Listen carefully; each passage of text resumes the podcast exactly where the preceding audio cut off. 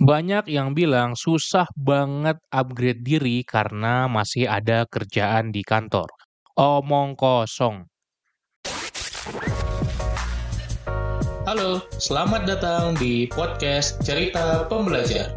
Kamu akan mendengarkan cerita mengenai pengalaman, gagasan, dan pembelajaran. Season 17. Transformasi diri, mengubah hidup dan karir.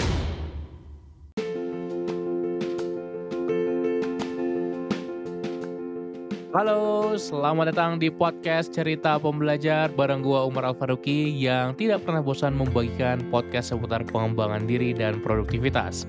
Welcome to another season dan kali ini kita masuk ke season 17. Wow, luar biasa.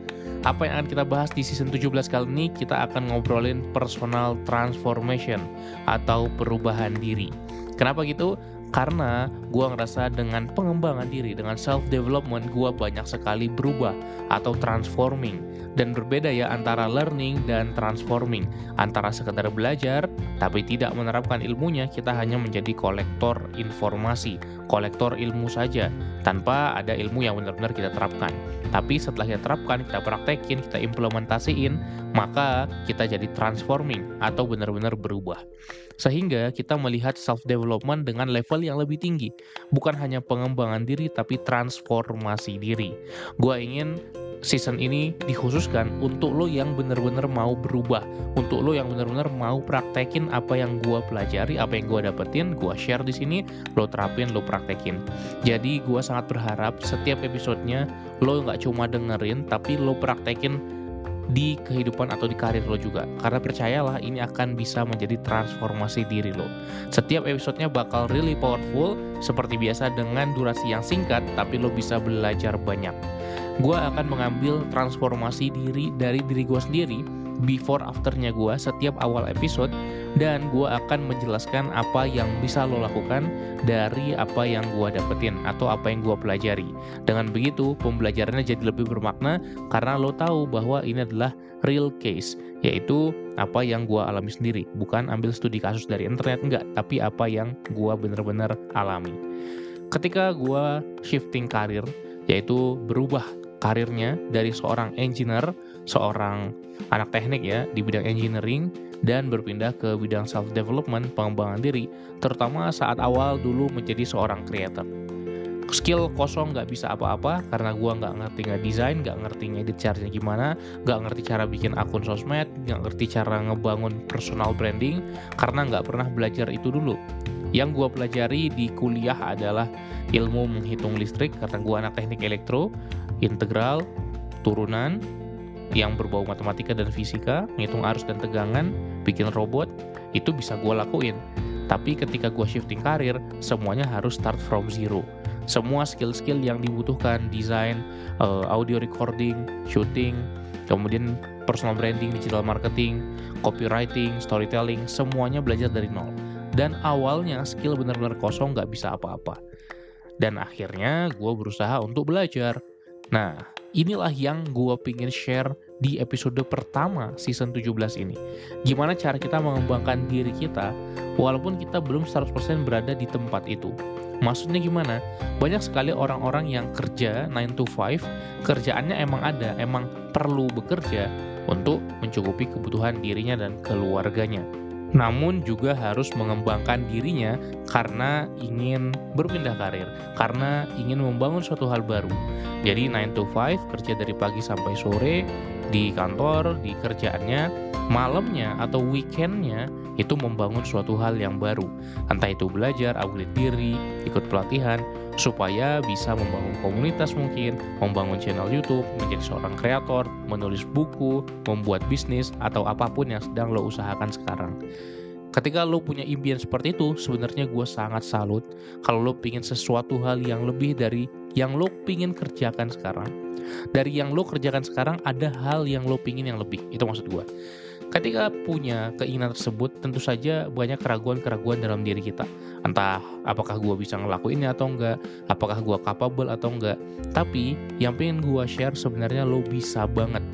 Apa yang mengubah mindset gue adalah ternyata upgrade diri nggak perlu sebanyak itu di awal yang penting kita konsisten melakukannya kita ambil 5 hal 5 tips yang menurut gue cara belajar paling jitu untuk upgrade diri ketika kita sedang bekerja sekalipun karena saat itu gue bekerja sebagai seorang guru les sebagai seorang guru privat ya tutor ngajar matematika, fisika, kimia buat anak SMA, buat anak kuliah juga ada dan tetap bisa upgrade diri, belajar hal-hal yang menurut gue penting.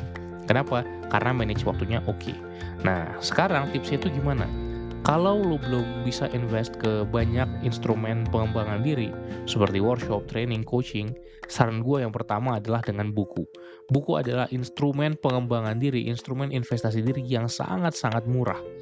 Kalau lo ngerasa buku itu mahal harganya, ya agak susah sebetulnya untuk upgrade diri yang cepat kuncinya sebenarnya kita mau atau enggak mengalokasikan income kita 10% atau setengahnya 5% dulu untuk investasi diri kita.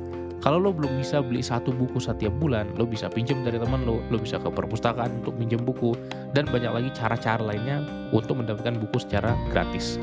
Atau setidaknya murah dengan membeli buku bekas. Tapi kalau lo udah mau effort, harusnya buku ini adalah satu item yang bisa dibeli semua orang Gak apa-apa nabung dulu sebulan dua bulan untuk beli buku, nggak masalah. Tapi sebagian besar orang setidaknya setiap sebulan sekali bisa lah beli buku. Atau bahkan kalau bisa lebih dari satu buku dalam satu bulan. Jadi yang pertama adalah baca buku dan ternyata nggak sesusah itu. Kalau kita mau luangkan waktu untuk baca 10 menit aja tiap hari, ekuivalen dengan kecepatan baca yang lambat itu kita bisa baca satu buku tiap bulan. Kita bisa baca 12 buku dalam setahun. Nah, lo belajar berapa buku selama satu tahun kemarin? Januari sampai Desember tahun lalu, lo udah baca berapa banyak buku? Kalau lo benar-benar sungguh-sungguh mau upgrade diri, buku adalah pilihan pertama yang bisa lo ambil. Yang kedua adalah webinar. Kenapa? Webinar tuh singkat, gak ngabisin banyak waktu. Cukup satu jam, dua jam aja, dan gak berkelanjutan. Ini biasanya gue gunakan untuk discover ilmu baru, skill baru. Sebagai contoh, untuk ilmu yang gue masih kosong-kosong banget, misalnya ilmu stage selling atau berjualan di atas panggung, gue akan cari webinarnya dulu. Dan kalau misalnya kita bisa bahasa Inggris, akan sangat dimudahkan soalnya informasi yang di cover adalah global daripada hanya Indonesia saja. Ya udah cari webinarnya dulu. Kalau memang gue tertarik untuk mendalaminya, baru masuk ke item-item pembelajaran berikutnya. Jadi buku ini bisa kita baca secara santai. Kalau webinarnya adalah pembuka skill acquisition. Ya udah gue belajar dari webinar. Terus kalau gue tertarik dan benar-benar mau mendalami, masuk ke yang ketiga, yaitu apa? Yaitu workshop atau training atau pelatihan. Ini adalah sebuah instrumen yang sudah lama sekali ada dalam industri pengembangan diri, dalam pengembangan SDM, yaitu ikut training atau workshop satu hari full, dua hari full, dan ini menjadi favorit gue bahkan dari yang keempat e-course. Kenapa? Karena banyak banget yang bisa dipelajarin, bisa networking dengan orang-orang, bisa ketemu mentornya atau trainernya langsung, dan biasanya kita bisa langsung berubah dari satu hari training atau workshop. Menurut gue ini adalah perubahan yang paling instan dan ini lebih powerful dari webinar tentu saja uh, lebih singkat daripada buku sehingga bisa membuat kita langsung take action tapi kalau misalnya kita mencari yang cost efficient juga jawabannya bukan workshop tapi yang keempat adalah e-course 11-12 sebenarnya. Dua hal ini yang paling favorit buat gue antara workshop atau training sama e-course. Jadi simple. Kita beli e-course kita bisa tonton. Dan kalau lo bisa memproses informasi dengan cepat lo bisa tonton dengan double speed bahkan triple speed. Gue bisa menyelesaikan banyak e-course. Ya ada yang dalam sekali duduk satu hari beres. Ada yang dalam seminggu. Ada juga yang dalam sebulan. Gak masalah. Kita bisa melakukan self paced learning. Sehingga kita bisa ngikutin kebutuhan kita saja dengan gue ikuti e-course banyak banget skill-skill baru yang gue akuisisi yang gue kuasai Salah satunya ada public speaking, ada cara berbicara dengan orang di depan panggung secara khusus ya, public speaking di panggung. Kemudian e-course tentang coaching, e-course tentang NLP, e-course tentang digital marketing, e-course tentang Facebook Ads, e-course tentang membuat konten, e-course tentang membangun personal branding, semua itu gue dapetin dari e-course. Dan gue nggak tahu gimana cara gue bisa jago di bidang-bidang tadi kalau nggak ada e-course e-course itu. Kalau gue harus belajar sendiri otodidak full tanpa ada bantuan mentor, meskipun secara tidak langsung, gue cari-cari di Google, di YouTube, pasti nggak akan secepat itu pinternya. Jadi untuk kita membuat lompatan karir, e-course menurut gue satu hal yang relatif murah, sedikit lebih mahal dari buku umumnya, tapi sangat berdampak. Dan kemudian yang kelima adalah personal training atau coaching. Ini juga gue punya seorang mentor yang gue tanya ke dia, belajar sama dia. Salah satu mentor gue, Coach Aji, ya memang gue beli ya program-programnya, trainingnya. Gue beli coaching dengan dia sehingga gue bisa dapat bantuan berupa informasi, berupa dukungan, berupa insight-insight yang gue nggak akan dapat kalau gue cari sendiri. Emang senior di bidang training, di bidang bisnis pelatihan, dan gue belajar banyak dari dia. Jadi itu dia 5 tips yang bisa lo terapkan dan terapkan mulai sekarang. Pilih salah satu untuk lo benar-benar konsisten jalanin terus tiap hari belajar supaya lo bisa mentransformasi hidup dan karir lo meskipun sambil bekerja. Nggak masalah kalau lo belum memulai bisnis lo sekarang secara full time, lo bisa mulai secara part time dulu, sedikit saja dulu atau lo mau membangun personal branding, content creator juga, apa pun itu, nggak masalah. Lo bisa luangkan waktu untuk belajar sedikit demi sedikit. Oke, itu adalah pembuka dari season 17. Semoga bermanfaat dan semoga lo belajar banyak di setiap episode dari podcast Cerita Pembelajar. Terima kasih juga yang sudah menyimak season 16 kemarin 7 menit belajar luar biasa banyak banget yang kasih komentar positif dan kita akan seperti biasa selama 30 episode di kalau lo dengerin ini secara real time ya lo dengerin ya nggak real time banget sebenarnya recording. Tapi kalau lo ikutin ketika ketika gue upload berarti sekarang di Oktober 2023 sepanjang Oktober ini kita bakal bahas tentang personal transformation di season 17 ini. Thank you sampai jumpa di episode berikutnya. Salam pembelajar